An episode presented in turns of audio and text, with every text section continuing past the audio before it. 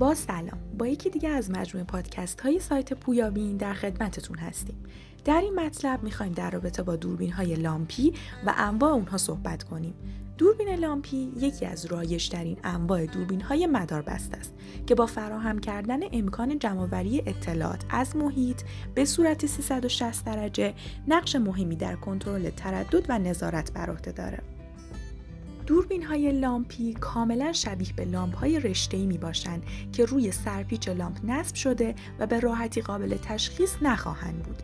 عدم شناسایی و تشخیص آسان آنها باعث میشه تا این نوع دوربین گزینه مناسبی برای سازمان‌های حفاظتی و محیط‌های جاسوسی به شمار بره.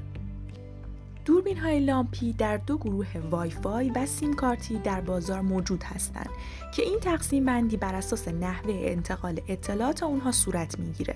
همونطور که از نام این دوتا دوربین مشخصه، در نوع وایفای اطلاعات توسط گیرنده‌های وایفای جمع‌آوری و به دستگاه مرکزی که کامپیوتر یا گوشی تلفن همراه ارسال میشه. در نوع سیم کارتی امکان قرار دادن سیم کارت بر روی دوربین وجود داره و در نهایت اطلاعات به گوشی‌های تلفن همراه هوشمند انتقال پیدا می‌کنند. در تقسیم بندی‌های دیگه می‌تونیم انواع این دوربین‌ها رو به دوربین‌های لامپی دید در شب، دوربین لامپی آی سی سی و دوربین مداربسته هیترون تقسیم بندی کنیم. در واقع این نوع دوربین ها نسل جدیدی از سیستم های حفاظتی هستند که به راحتی و سریع قابل نصب می باشند.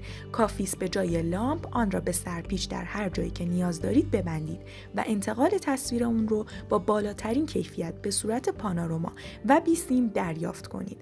ممنون از توجه و همراهیتون.